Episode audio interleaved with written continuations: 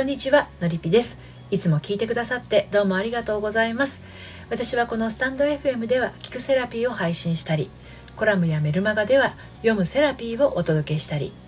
恋愛や結婚など心のご相談を個別にお受けしたり30代女性の恋と愛と人生を応援しているものです。はい。今日はですね旦那は私の貯金箱と思っている妻の不幸というテーマでお話をしていきたいと思います。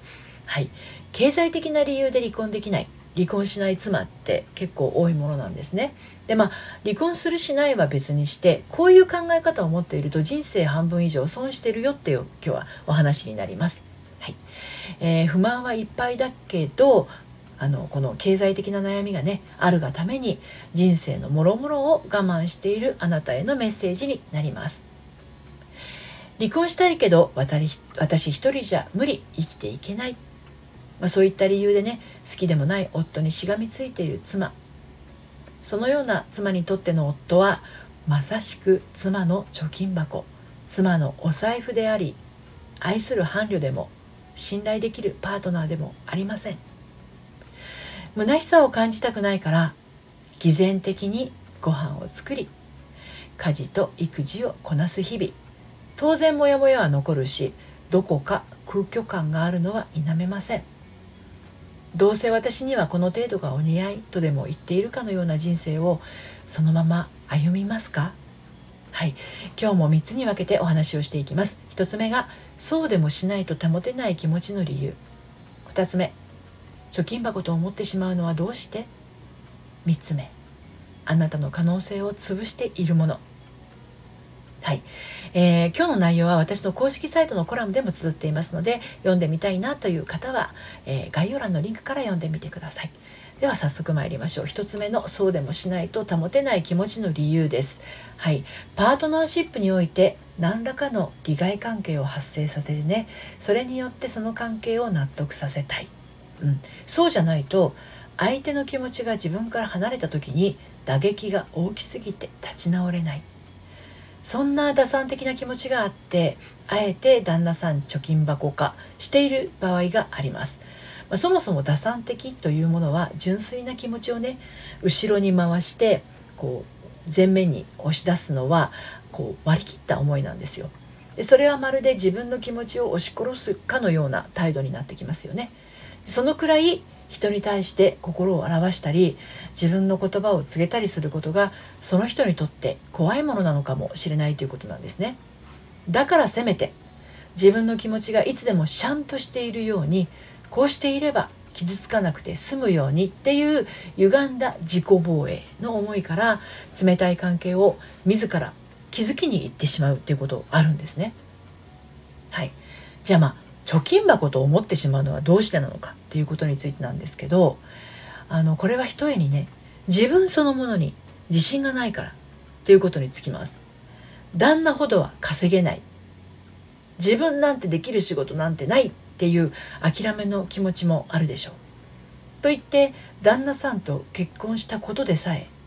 本当は愛しているからとかこの人だからという思いがあってそうしたわけでもなかった。周囲の状況に焦りを感じて結婚していたり独身時代にしていた仕事を辞めたい気持ちが先行していたり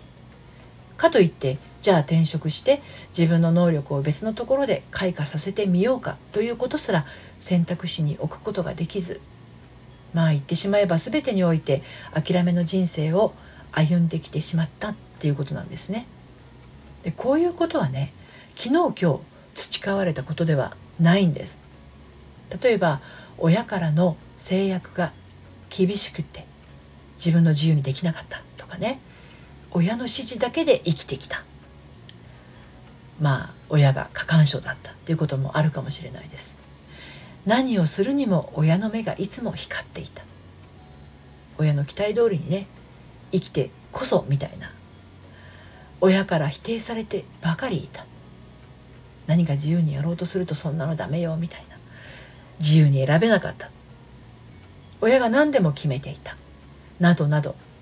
自分の人生を生きているようで親からこうレールを敷かれてねただ虚しくそのレールを親に引っ張って牽引されてきてしまったかのようなんですね。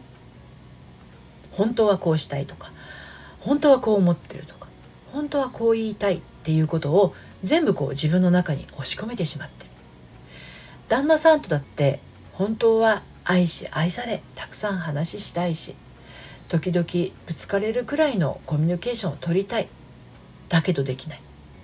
こんな私愛されるはずがないみたいなそんな寂しさや不安な気持ちはどうせ愛されないなら貯金箱とでも思っておこうと。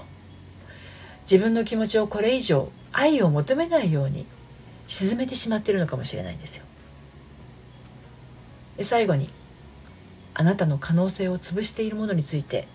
お届けしますけどこれはね過去のあなたを縛っている者たちです。先ほどお伝えしたようにこういった思いを抱きがちな人は自分に自信が持てないので自らその可能性が生まれそうな道は閉ざします。ちょっと踏み出そうとしても自分ができるレベル以下のものばかり選んできてしまったんですね。過去あなたを制約していたもの制限していたもの縛りつけていたものは今の現実には存在しないのにもうないのに未だに縛られているように感じるとしたらそれは今を生きているとは言えないっていうことにもなっちゃいますよね。旦那さんを貯金箱としてではなくあなたはあなたの可能性を求めながら仕事や家事育児を生き生きとやっていくこと。